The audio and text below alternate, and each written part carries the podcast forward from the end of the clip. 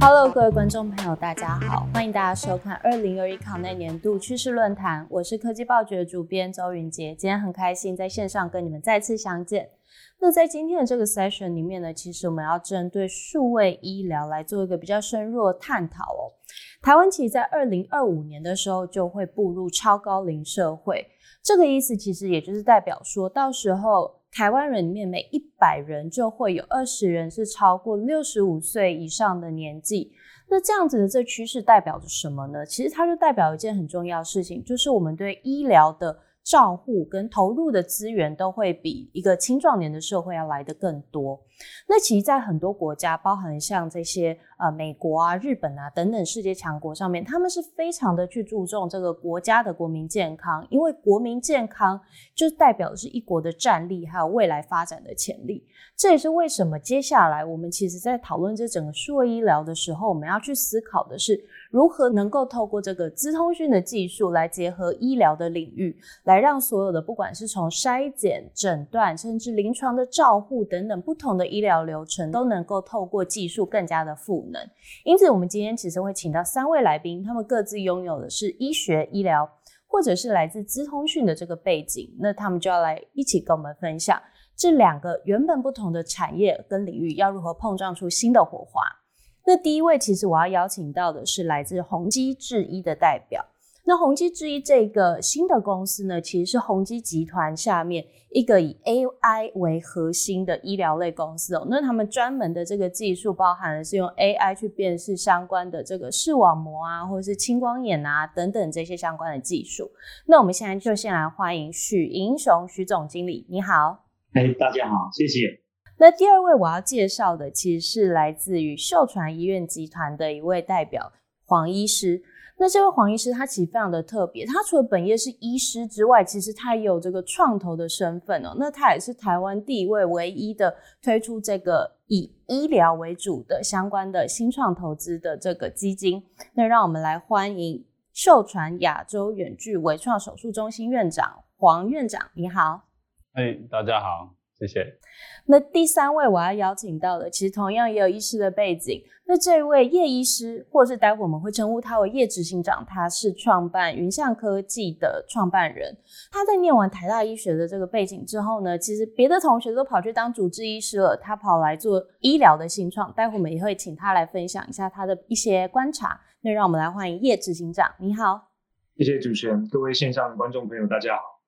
那其实，在这一场疫情里面，其实我们都可以看到医疗相关的这个发展是非常的快速的，尤其是包含了远距医疗、无接触的医疗，甚至在。更前沿的这个精准健康、生计相关的领域，瞬间好像全世界都在关注这个很热门的产业。不过，台湾距离这个理想中的智慧医疗，或者是我们想要打造的智慧医疗，到底是哪一个版本？其实，接下来第一块就要先来请教我们的徐总经理。那总经理，我想要请问一下，就您的观察，前一阵子这个疫情啊。就是对于台湾的这医疗系统有没有造成什么不可逆的影响？包含了比如说在 AI 啊，或者是医疗软体这一块，从这个宏基之疑的角度，您怎么来看这个事情呢？好，谢谢主持人。一开始的时候，我们觉得说这个疫情啊，因为医院其实都在忙着做防疫哦，所以可能对于这些 AI 这些东西其实导入，其实可能有些的这个会有些延迟啊，可是。这个我们后来去跟医院在讨论这些这个新的技术的这个过程中，其实我们发现就是说，因为疫情的影响，其实让医院医师对于说要把智慧医疗或是数位医疗这样子的技术打到医院去，有很大的认同。哦，因为他们感觉到就是说，在这样一个时候，其实这样子的帮忙对他们是更需要。所以啊，也因为这样，我们在我们呃第一个核准的这个产品，其实它是在去年九月的时候核准。那到这个我们取得这个许可证之后，就开始到医院去推广。那我们在这个这个整个推广的过程，其实都在这个疫情的这个期间内。哦，那我们现在已经有十一家的这个医学中心已经上线在使用，然后还有数十家的这个医疗院所上线在使用，所以可以看到，就是说，虽然疫情有这样子的，对于大家都投入抗疫这样子的状况，但是大家对智慧医疗的接受其实没有减缓，而且反而更啊，在这个过程中更加速了这个它导入这个医院，所以啊，当这个 AI 的这个技术导到医院以后，那我们也发现，就是说这些医生对他的认同，他也感受到 AI 对这个它整个临床的一些帮忙，啊，所以他们更能接受。那我觉得，啊，如果谈不可逆这件事情，这件事情是让他们感觉到说，哎，真的去用了这个 AI，然后真的觉得说说这个对他们是帮得上的。这个是我觉得是在这样一个过程中发展出来的。谢谢。好，谢谢总经理。的确，刚刚您提到一块，就是说，呃，抗疫可能只是整个智慧医疗发展其中一个部分而已。那因为刚刚我们在开场的时候有稍微聊到宏基智医这里是以相关的这个视网膜辨识为主，你可不可以跟我们简短跟我们观众朋友稍微解释一下，就是这所谓的 AI 辨识视网膜，还有就是比如说诊断这个青光眼相关的这个 solution 是什么呢？好，主要是因为啊，糖尿病的患者其实是非常多的像台湾大概有两百一十万的这个糖尿病患者，那他们其实会发展成一个糖尿眼睛会有一个糖尿病视网膜的病变，那就有可能会导致失明。那他们在到医院诊疗的这个过程，其实他们主要的去回诊的地方都是在新陈代谢科、内科或加医科。那这些医师其实他们啊看这个眼睛的这个病变，并不是他们原来的专门，所以他们其实是需要帮忙。所以我们的这个 AI 就是直接去读取这个患者他去照出来的这个视网膜的眼底图，然后从眼底图来判断说这个患者他有没有需要进一步到眼科去做诊疗。哦，他主要就帮助这个部分。那它可以协助这个新陈代谢科或加医科的这些医师，哦，更及时、更准确的帮助这个病人。这个是 AI 对他们的帮忙。谢谢总经理的分享。刚刚其实总经理提到了这样子的这个眼底辨识，最主要是给糖尿病患者。那糖尿病其实是台湾一个还蛮常见的这个慢性疾病。其实在这个疫情的过程当中啊，像呃，可能自己身边都会有些长辈，他们是定期会需要回去医院回诊的。那在这个疫情当中的时候，当然是出门比较不方便。那我知道。呃，其实秀传医院是一家以预防医学为主的这个医疗院所。那我接下来其实想要请教我们的黄院长哦，就是。在这个疫情中间，目前台湾的这个医疗系统或者是新的科技，可不可以提供一些相关的，不管是远距医疗或是任何新形态的替代方案？那因为我知道，其实您之前也有在推动跟南山人寿做这个远距医疗相关的一些解决方案。那可不可以跟我们分享一下，从您这边看到的这些角度，或者是目前您正在从事的那些重点工作？好，谢谢主持人的邀请哦。那我想，呃，像就像。刚刚徐总经理提到的疫情，确实是大大的冲击哦，这个全国人民，然后不只是医疗院所，那那医院当然，尤其是在我们五月到八月那一段时间，哈，除了忙忙着防疫，大家也突然警觉到这个我们呃过去这个歌舞升平的这个哈一般的看病的日子哈要有所调整，所以就对于这个呃各种啊远距或 AI 的这个产品的接受度会会提高。但是让你我们看，有时候呃，台湾医疗毕竟还是 follow 这个海外的趋势。那有时候看欧美，他们呃远距医疗已经变成一一个常态了。它不只是保险给付，病人接受，然后医师也非常乐于接受。那台湾事实上远距医疗从呃蛮多年前就开始推，但它只局限在偏乡哦跟离岛的地区，而且它也需要说在那个偏乡离岛。呃，要去到那个地方的卫生所，那边要一位医师，所以并不是大都会的医师直接跟呃病人去面对面视讯，所以他等于像是呃还没有一步到位。那我们五月的时候，那时候呃因为病人不能来医院，所以我们的健保署他也紧急开放，就是任何人医师跟病人可以面对面拿手机直接就不管 FaceTime 或者是或是怎么样视讯。啊，他直接给付那个看诊的点数，但是很可惜，到九月，九月底就终止，好，那就恢复到以前的这个偏向离岛的远距医疗。所以虽然说医疗院所愿意去呃执行和跟采用呃非常多的新科技，那我觉得真正要呃实际去推行的话，还是要解决这个呃付费者的一个问题。那 payer 到底是我们最主要的 payer，大概就是不是政府保险就是私人保险。所以啊，我觉得这也是为什么那时候呃，我们跟南山人寿实际上谈了大概超过一年多的时间，因为这个包括金管会他们这边的新的保单，呃，由南山人寿他先让利，然后提供保护多一点点的保障，然后用外溢保单的方式，这个远距医疗的呃服务，然后由医院来提供这个远距医疗的这个专业人力，然后跟科技公司提供这些穿戴式或者是在家的检测仪器。那这样让这个病人可以得到真正的一个远距医疗的好处，那也解决说，呃，没有 payer，那必须要病人去去这个从自掏腰包，那我觉得这个就会限制他的推广的力道。那所以我觉得，假如说要真正的比较广为推广的话，可能是呃科技公司跟医院要先呃以临床实验的方式啊，或者是先呃广泛的使用，然后累积了很好的。呃，很明确的一个 evidence，好证据说使用了之后确实节省了我们健保局的支出，或者是保险局的支出。那这样子反过来，我觉得就有很强大的证据来证明说它是呃应该要全面推广使用的。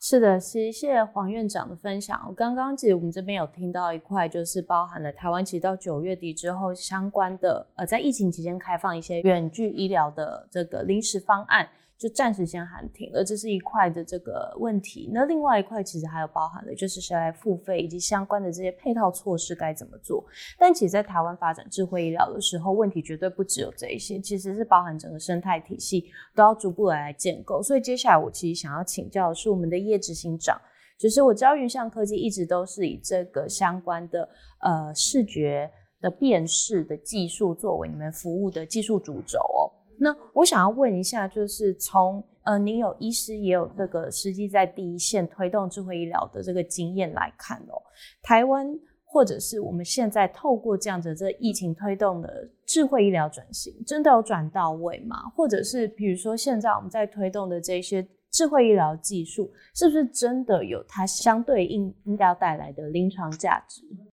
对啊，首先我想要先让各位听众知道，我的回答肯定是非常片面的，因为我们其实还是一个正在起步当当中的公司哦。那我对于这整件事情的观察，大部分都是从公司的角度来出发，所以我的答案呢，必须要带有一点这个批判的精神来看。那对于说这个数位转型还有 AI 去导入，然后实际上从事智慧医疗这件事情呢，我觉得台湾目前的状况，就我的观察来讲是非常有限的。那我觉得这个背景有一个非常重要的原因，是因为台湾整体软体思维非常薄弱，在产业发展面向上来讲，我们还是被硬体思维来主导。那但是呢，我对这件事情长期来讲还是乐观的，因为这个啊，数位的技术、AI 等等智慧医疗的发展，我认为长期来讲是会发生的。但短期呢，我观察起来，台湾的医疗体系还有整个工位体系还处在一个在反应的模式，我们并不是处在一个前瞻的思维。所以从疫情我们可以观察到，我们都非常受限于我们必须要对眼前的状况去做出非常及时的反应。然后在这个做出及时的反应当下呢，我们可能没有多余的心力，或者是我们不想要再挪出心力去对一个长期重要的发展方向来做出努力。所以呢，其实我们在智慧医疗发展方面呢，我觉得落后很多。这个啊，事实上发展的比我们好的国家，像这个美国，甚至是中国、日本、韩国等等。我想医疗体系也受限于这整体医疗经济模式哦，这我们要有前瞻思维，其实是非常困难的事情。尤其是我们还看不到这件事情带来的长远利益的时候呢，就要可以放手去做。对于现在医疗体系受到健保很大的经济压力的状况来讲，我觉得这个有一点强人所难。那甚至即便是我们对于眼前状况的反应，我们就可以来检讨一下，我们在所谓的智慧医疗或者数位转型上面做的好不好。我只要举个例子，大家马上可以在心里想一下，来帮台湾的这个整体的医疗还有公卫体系数位转型来做个评分。请问我们的预约系统做得好不好？我个人必须要非常痛心的说，最近一次我要预约第二季的 A Z 疫苗呢，我在手机上按这个预约系统按了十分钟之后，我放弃在台北市的预约，我直接预约到基隆去了。所以有时候我会比较带有一点批判性的角度来讲，我们在谈智慧医疗的时候，其实我们连一个很基本的预约系统都做不好。回过头来检讨起来，我们的软体思维其实并不够强，我们这个前瞻思考的能力不足啊。所以有时候我们在这个时间点来讨论智慧医疗，我觉得有一点点是缘木求鱼。我们有很多的基本功必须要做好。但我认为长期发展是还是有希望的。我们也必须要抱持希望，因为包含台湾明年就要开始成立数位发展。我想蔡总统有注意到数位发展对整个国家来讲都是非常重要的面向，不只是在这个智慧医疗这个啊面向上。那如果我们再进一步来讲，说医院有导入 AI 了吗？那我的答案还是很像有。但是非常有限，大概都是非常零星的独立的 effort。有些医院会跟透过跟公司的合作，可能在一个疾病的面向上面会开始导入 AI。但是这个导入 AI 啊，它又分很多种层次哦。如果只是临床研究的合作的话，中间没有产生任何的商业模式，我认为这不是一个可以永续经营的状况。那我举个比较好的状况，这个可能发生在美国，This AI 最近拿到 CMS，他们有一个 New Technology Add-on Payment。只要你用这个 This AI 的 AI 来做判断的话呢，你会得到美金最高一千零四十元的给付点数。如果有这个给付点数呢，这个商业模式健全的公司就可以有长远的发展。当然，这件事情在台湾其实非常难办到。台湾的健保并没有一定要去把这个经费支出有多少固定的比例支出在设计上面。如果我们这个 reimbursement 这个道路看不到的话，有哪个厂商敢这个大刀阔斧的投资非常多的资源在 AI 的发展？那医院采用的时候呢，他必须要冒着说他可能会更多的亏损这个状况之下，他要怎么积极的去采用这个新的科技？我觉得这个其实非常困难的事情。所以啊，in summary，长期来讲，我觉得长期发展是有潜力的、有希望的，但是可能在很多这个。基础建设还有一些这个思维的转变上面，我们还有很多努力的空间。其实刚刚这个叶子营长这边提到的所谓的软体思维，我觉得很重要一点就是这个服务的数位化，它的流程到底要如何让大家，即使是透过不管是行动装置或是电脑荧幕，它的这个服务的体验也应该要很透彻。就像刚刚可能呃执行长这边聊到的预约系统。这当然是台湾目前的一个挑战。那当然也有另外一块，其实我们看到国外有一些是高度数位化的国家，例如像瑞典，他们其实在做这整个的预约上面，相对来讲可能是高度数位化，可是他们仍然同样会有一些流程的问题，包含了比如说老人不知道怎么预约啊等等。所以其实我觉得这个问题是。虽然小，但是它是影响非常深远而且深刻的，也可以提供给就是呃我们在可能荧幕前面，不管是医师的从业人员，或者是相关的一些政府官员，都可以一起关注这个重要的议题。那另外一块，其实刚刚也有讲到说，国外的不管是制度啊，或是资金投入啊，其实相对来讲，台湾这个可能力道都是相对大一点的。但我们其实有看到一件有趣的这个趋势，也就是像 Google、IBM。他们其实在这个智慧医疗或相关的 AI 上面投入其实都是非常多的，但他们其实今年纷纷的，就是不管是在年终或者是年初的时候，就宣布他们可能要重新把这个计划就是重整一下。那接下来，其实我想要请问一下徐总经理，您怎么看？就是像比如说这些国际科技大厂，他们在这个智慧医疗的发展上面就。就算暂时的败下阵来，你觉得这是因为技术工程或者是医疗两个领域之间的鸿沟还没有真的搭起一个桥梁吗？还是有什么其他的原因？都可以请徐总跟我们分享一下。好，谢谢。呃，智慧医疗它是一个跨领域，然后又是一个新的领域，那要让大家接受这个，本来就要花很多的时间跟精力去说服大家，所以。呃，大家都在呃尝试走一条这个摸索出一条路，然后让它可以发生。哦，那所以像不管是 Google 或是 IBM，他们其实你说它是不是 fail？这个我从另外一个角度来看这件事情。比如说以 Google 来看，它其实它的这个技术那个的先进，这个是毋庸置疑。只是说呃，它在进从技术的观点进入到这个医疗领域去。单纯用技术这件事情，其实会遇到很多的阻碍哦，因为这个技术，这个是医疗这边，它是一个特别的体系啊。我们那个医生每天都很忙，医疗的人员都非常忙，所以你怎么去了解他实际上他的临床的痛点跟需求？这点其实是最主要、最最必须要去解决。如果说我一个技术放进去，我有一个很好的技术啊，把它放进这个临床场域，其实但是没有这个发挥效果，那其实对于医疗人员的帮忙其实是有限的。我是觉得就是说，如果要让这个智慧医疗这件事情发生啊，一个就是说，我们去看一下，就是说各个公司它的走过的这些路。不管是成功或是它转向，我觉得这这些都是为大家啊先去尝试，值得大家去这个学习的地方。好，所以以我了解 Google，它其实你说它有没有放弃？其实没有，它可能是把它的这个 resources 重新 reorg，然后去放到也许更前面的这个这个各个领域去。好，那所以回来讲就是说。啊，我们在做这件事情，其实不单单只看技术，要去看说这个临床的需求痛点在哪里，那我这个技术有没有办法解决这些问题，然后真的让它这个变成一个这些医疗人员他们需要的东西，有这样子的东西出来之后，其实才会产生真的价值。那这个价值的产生，让他们都愿意用。那那个后面的这个永续经营或是生意才会出来，所以这个我就让我想到，就是说啊，我们创办人是郑老先生，他其实提到一个东西，就是说他以前有提出一个微笑曲线，好，那微笑曲线其实在最左边就是从技术的研发开始，那一直到中间是生产制造，到右边是这个销售。那以传统我们在思考这个问题，都先从那个以台湾的这个部分，都先从技术。也就是最左边出发，我要研发一个好的技术。可是，在一个面对一个新的领域，尤其进入这个医疗的领域，其实它需要是从最右边的这个这个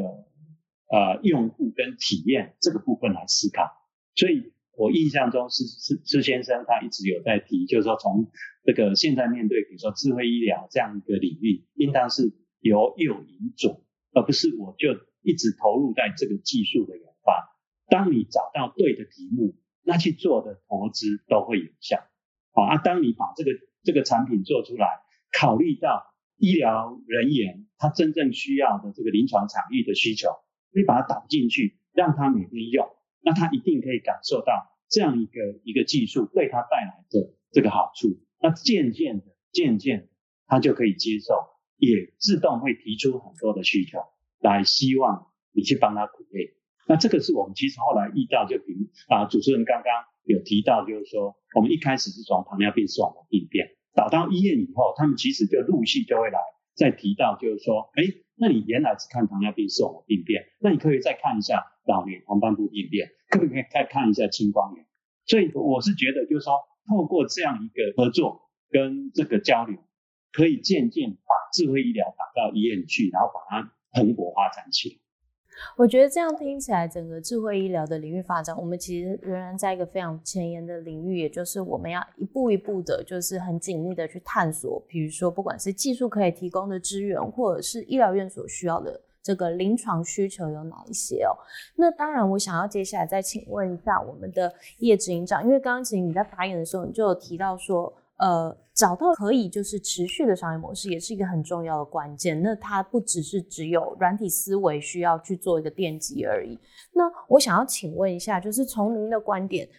在这样子这个还是很初期的发展阶段的时候，身为一个新创团队，您是怎么走过这一段的这个阶段的一些挑战？那还有就是包含了，比如说您在寻找。合作伙伴的时候，不管是医疗院所或是大厂，你会如何看大家一起打群架，甚至是去找出这个在国内外的一些利基点呢？嗯，先从这个云象早期面对的挑战来讲，我觉得这个其实是台湾新创可能共同面对的挑战，尤其是医疗产品的开发需要非常长的一段时间。那在最早期的时候，其实非常需要投资人的支持。那我想，台湾新创共同面对的一个问题是，台湾的资源其实并不是这么的充沛。那新创的生态圈跟美国、中国、日本、韩国比起来，我觉得其实它的蓬勃发展的程度其实是有一段的差距的。但是我们的产品需要在国际的场合上再摆再的竞争，所以我们被迫要用比较少的资源做到品质一样好的东西，这个真的是一个非常大的挑战。我认为在台湾我们可以做的事情呢，就是创业家必须要去找一下资源在哪里。我们需要很懂得怎么去所谓的 bootstrap，就是去把这个资源全部串在一起，把它做最有效的利用。那需要花非常多的心思在想这个 partnership 必须要怎么形成，因为我们资源已经不是这么充沛了，我们必须得要充分来运用伙伴关系，把有限的资源达到最大的价值。所以这个逼迫我们非常深刻的去思考，我们在一个伙伴关系里面要怎么样达到一个对双方来讲都有利共赢的模式。那这个也进一步牵涉到你问的说，我们要怎么跟大厂来合作？跟大厂的合作其实又是另外一个非常大的挑战。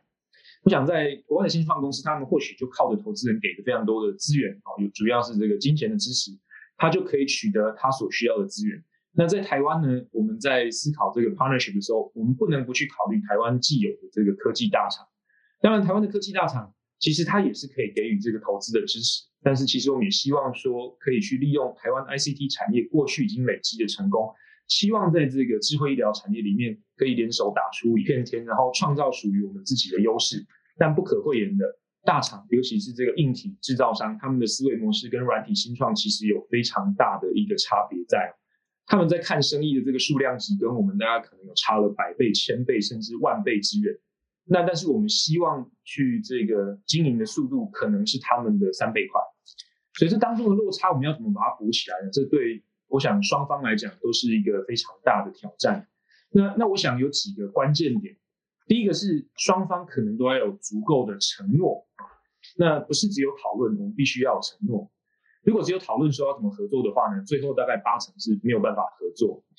那另外呢，双方都要有决心，不是只是兴趣。所以我们常会听到说，呃，有兴趣合作双方最后其实可能没有发发生任何的这个实际上的合作，所以这必须要来自于这个企业领导人之间呢，他们必须要有决心、要有承诺、要合作。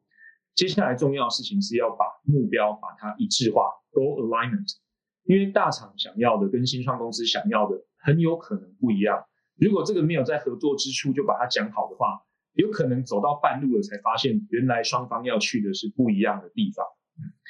那另外呢，在这过程当中呢，可能双方都要有弹性，因为其实智慧医疗当中有很多是不可测的问题，只有真的遇到的时候，我们才可能在临场想要怎么反应。那这个其实对于硬体制造业来讲是一个非常大的挑战。那我们自己也开始学了一课，是因为我们也开始参与一些硬体的设计。我发现这每一个设计的 cycle 大概都是一年之久，但是智慧医疗这个瞬息万变，可能是一两个月的这个时间单位在变。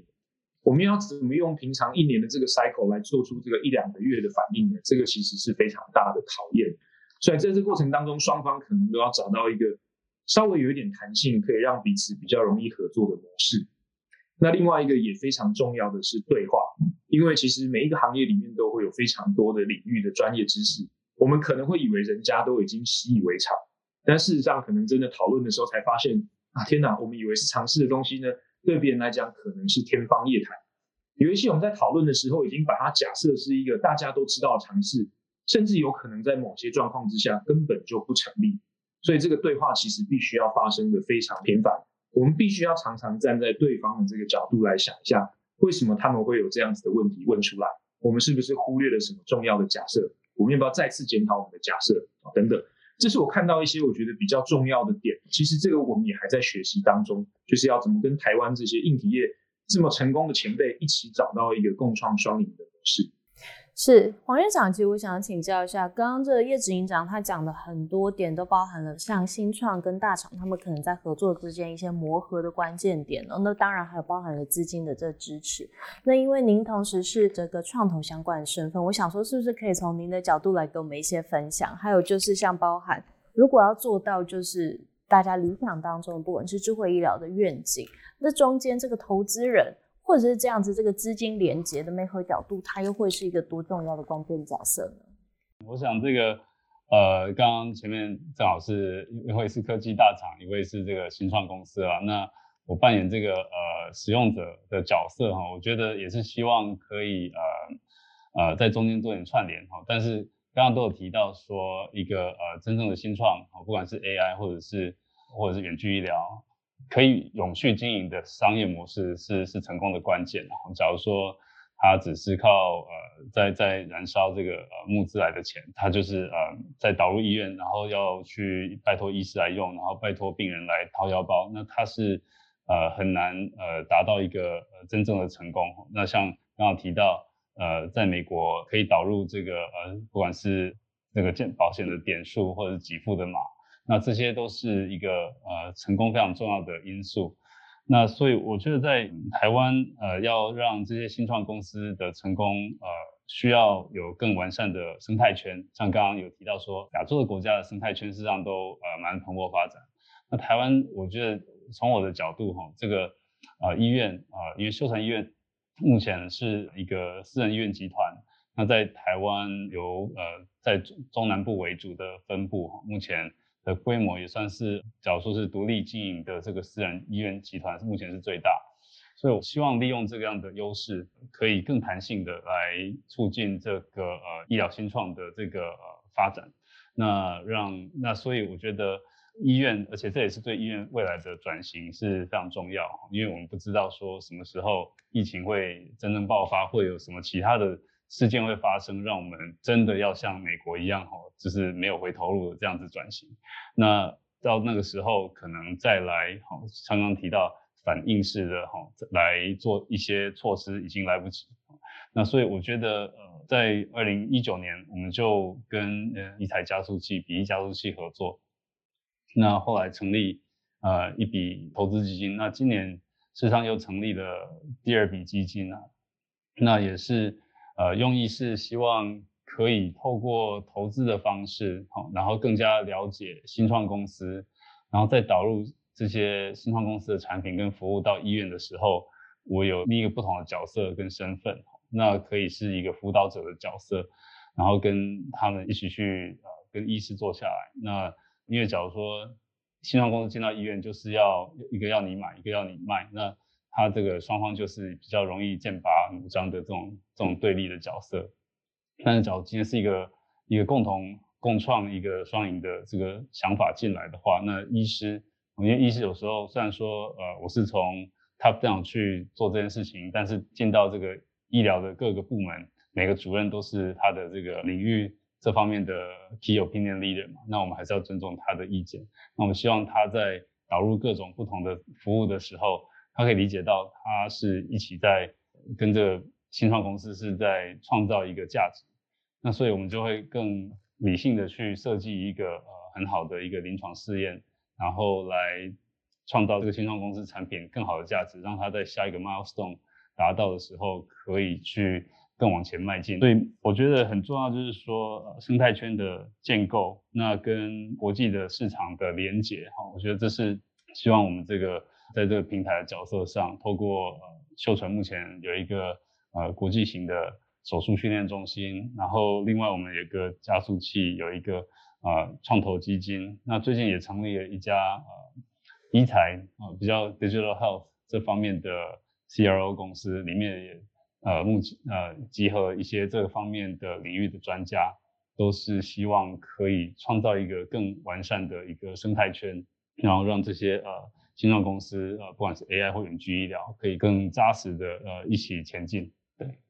说到这个国际市场的连接，其实宏基之一这里也开始逐步的在拓展这个东南亚市场发展。那当然，比如说以新创式的方式来拓展东南亚市场，跟从这个宏基集团的角度来拓展，那个力道或者是方法应该是不太一样。我想要请徐总。来跟我们分享一下，就是那宏基集团会如何的来做这样子一个海外的布局，然后还有另外一块，就是当你们在拓展这海外布局的时候，你观察到台湾的优势是什么？OK，谢谢。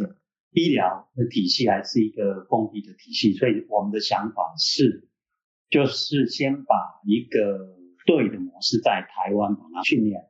好，好，就是说，因为台湾有。是我们的这个 home market，我们在这个 local，在这地方，所以对我们比较熟悉。像我们最近在推的，就是一直在跟这个医学中心、医疗院所进行合作，把我们的东西啊，让它可以使用，就是它不是一个临床试验，而是让它真的上线，跟它的医疗的这个资讯系统做一个整合，让医生很容易去用这件事情。那有了在台湾这样子的经验，我们会渐渐会知道说。它是一个基础，然后我们再希望利用这样一个基础，可以到海外去，去导入到那边的一个医疗验收。我们一开始选的是东南亚，哦，因为宏基在东南亚是一个强势的品牌，在 PC 这个部分，我们在那边其实很多人都了解。那我们在那边也有分公司，所以一个就是说啊，我们就把台湾这一套先发展成一个怎么导入医院的一个 SOP，再把这样一个经验呢，再放到海外去。那我们目前当到海外的第一个步骤就是要取得那边的许可证，所以我们目前就是在这个东南亚的几个国家已经取得许可证，那其他国家就陆续在那个申请的这个过程中。好，那这个一个就是啊，我们利用宏基在当地的一些分公司，然后来做智慧医疗这个部分的合作。那另外一个啊部分，其实我们也是跟国内的或是这个硬体的厂商哈，硬硬体就是医疗器材的这些硬体的厂商做合作，因为。啊，我们是一个 AI 的软体，所以我们的客户其实是跟以是跟这个这个医疗器材的客户是一样。以我们的这个产品来看，就是啊那个眼底镜的厂商，意思他们要找的也是那个卖到医院的，可能是新陈代谢科或眼科。我们这样一个 AI 的软体，其实也同样是那样子的这个客户，所以我们。一个是利用这个宏基集团在各个地方的这个影响力，另外一个就是跟医疗器材的厂商，还有跟国际的药厂做这个部分的合作。因为我们想的是，我们有同样的客户，那他们在那个地方已经耕耘很久一段时间，所以他们对那个医疗生态是熟的。所以我们通过这样的合作，啊，我们是一个互补，那我们可以这个一起往前，一起打入这个市场。这个是我们在。这个智慧医疗这个部分在海外的时候发展的一个想法，谢谢。了解。接下来我也想要请问一下黄院长，您刚刚说就是秀传这里有一个是以国际为主的这个医疗相关的中心，那您在看这样子整个不管是亚洲或甚至是更大的全球的医疗智慧市场的时候，您看到台湾可能会有的优势，或我们可能会需要的资源还有资源是什么呢？嗯，我觉得。还是蛮多都蛮需要的，就是包括刚刚提到的通路，然后跟呃国际市场哈，国际市场它呃，假如产品比较成熟有证了之后，它事实上呃，包括在当地的这个 KOL 哦，跟这个跟大厂，那大厂像刚刚提到眼底镜，那假如是 AI 呃的产品，是一些影像类的哈，那它可能就需要跟例如像 GE、西门子、Philips。这些呃影像大厂去做结合，那是让这些大部分都不是台湾公司，都是海外公司哈，包括日本、韩国，他们可能都有自己的影像的国际大厂。那所以呃，我觉得假如说台湾很强的 ICT 就一定有优势吗？我我觉得这也也不一定哈，因为另外这个消费性产品不一定跟医疗的这个产品它的这个。呃，通路是非常不一样的。那这个通路很多国际大厂也是经营呃数十年之久。那这个我们需要呃慢慢的，我觉得呃台湾应该要有一些自己的自有的国际通路品牌。我们的国内的一些 ICD 大厂，他们绝对有实力呃，我们可以组合一个。一个比较 focus 的国际通路的品牌，那秀传医院比较特别，就是在呃手术医材这方面，是我们在过去十三年来做这个手术的训练，非训练了非常多的呃全世界各地的外科医师，所以在这个经验里面也累积了跟国际大厂的结合，所以在辅导呃手术医材的这个呃能量上面是比较 unique 哈，我们可以呃促成很多。台湾的新创公司直接跟一些国际的医材的呃大厂去做对话，那我觉得这些医材大厂事实上也渐渐的呃导入软体哈，不只是硬体哈，他们可能会硬体加软体的去做做服务，像像是机器手臂，它可能会需要 AI，或者是它的一些呃影像系统，再加上呃一些 AI，再加上手术，所以它已已经变一个混合型的一个治疗的模式。所以我觉得这也是一个啊，我们国内的一些智慧医疗在秀城医院这边可以呃提供一些协助的部分。嗯，了解。我接下来其实想要请请教我们的叶执行长，可不可以从人才面或者从整体的这个政府法规面的一个系统性的这些问题，来帮我们做一个结尾。就是台湾目前可能在发展智慧医疗上面，我们会需要什么样的人才呢？OK，哇，这个是一个非常大的题目。那从刚刚这个嗯诸位前辈的分享，我们大概都可以发现。跨领域其实是一个非常大的挑战，因为智慧医疗当中有软体的成分，然后有医疗的成分在，其实也有一些硬体的成分，还有法规的问题，还有商业布局的问题。嗯，所以在台湾可能有一些厂商已经走到了我们会取证，但是要卖去哪里呢？然后我们要跟这个国际的大厂，如果要谈合作，该怎么谈？这时候我们才发现，我们少了国际法规布局的人才。还有国际商业发展的人才，我们能不能去创造新的商业模式？能不能说服保险商给我们一个给付码？能不能说服这个国际的这个医疗设备大厂跟我们合作呢？这些其实商业谈判的能力在医疗的领域，我觉得是非常缺乏的。过去在许多的这个研讨会的场合，我大概也跟一些啊与会者都指出。台湾大概缺乏的人才，除了跨领域真的做技术整合的人才之外呢，还有这个法规相关的人才。那法规相关的人才，其实今年我们会观察到重要性是，智慧医材的这个管理办法其实变得非常非常的快，对于这个临床试验的需求也变得非常快，而且每一个国家的需求不一样，这个是一个非常大的人才需求的空缺。商业发展的人才，过去在台湾可能都还没有意识到有这样子的缺乏。我们对于做生意这个方法。其实并不是非常扎实，代工产业做生意的方法呢，跟去做品牌，然后要去做这个通路布局的方法，非常的不一样。嗯，这个是从人才面来探讨。那当然，我们希望这个人才短缺的部分，学界有听到的，然后政府或许从教育部这边有些资源，然后智因应智慧医疗的发展，可以从学校开始去弥补这个学用落差，让我们未来真的可以在智慧医疗的发展有这个充沛的人才，可以支持前期永续发展的模式。法规面的这个不足，其实其他的研讨会这个真的讲的非常非常多了。这个绝对是台湾目前在智慧医疗发展上面最致命的一个瓶颈。我们这个各资法还没有修法，所以医疗资料的利用呢，其实是非常非常缓慢的。也因此，这个其实限制了台湾智慧医疗产业的发展。那这个问题，我想，因为真的也很多专家讲过了，但是我还是要必须讲，这个东西没有松绑的话呢？台湾要在智慧医疗可以在世界的舞台上有竞争力，其实会有非常巨大的困难。目前所有的智慧医疗产品开发的模式呢，在台湾都会比别的国家慢至少一倍以上，因为这个法规的限制实在是太严格。那整体我觉得在商业面上，我们需要再检讨。台湾这个口口声声的讲我们要发展智慧医疗，然后这个六大战略核心产业，但是我们没有从这个经济面上来去把它做一个优化的话呢？如果没有未来商业的前景，其实，在台湾智慧医疗发展照样会受限。那我不敢在这里说我我有什么很这个具体的啊解法，但是我相信很多的对话是必要的。那政府跟这个民间的企业呢，我觉得需要多一点开放的对话，然后真的来理解一下发展智慧医疗产业当中的瓶颈是什么，真的试着在政策面上做出一些开始改变的契机，不然其实我们很快的会落后其他国家非常多。那以上是我一点个人的浅见。经过这一段这个三位特别来宾的讨论，其实我们可以发现到一件事情，就是不管是推动智慧医疗产业，或是任何新的或是前沿性科技的这些新形态产业，其实都一定是从各个不同的面向，包含像商业、技术，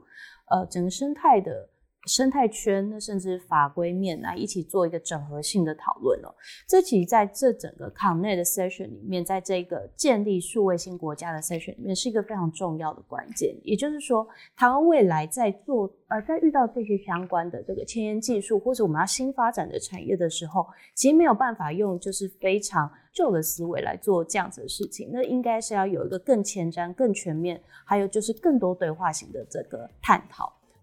谢谢大家收听这一集的节目。如果你喜欢和我们一起讨论科技的相关新知或是趋势，请记得一定要订阅科技橘子，记得追踪关注，并且给我们五星评分。科技报局我们会持续的邀请产业专家、顶尖的创新者一起畅谈全球最新的趋势。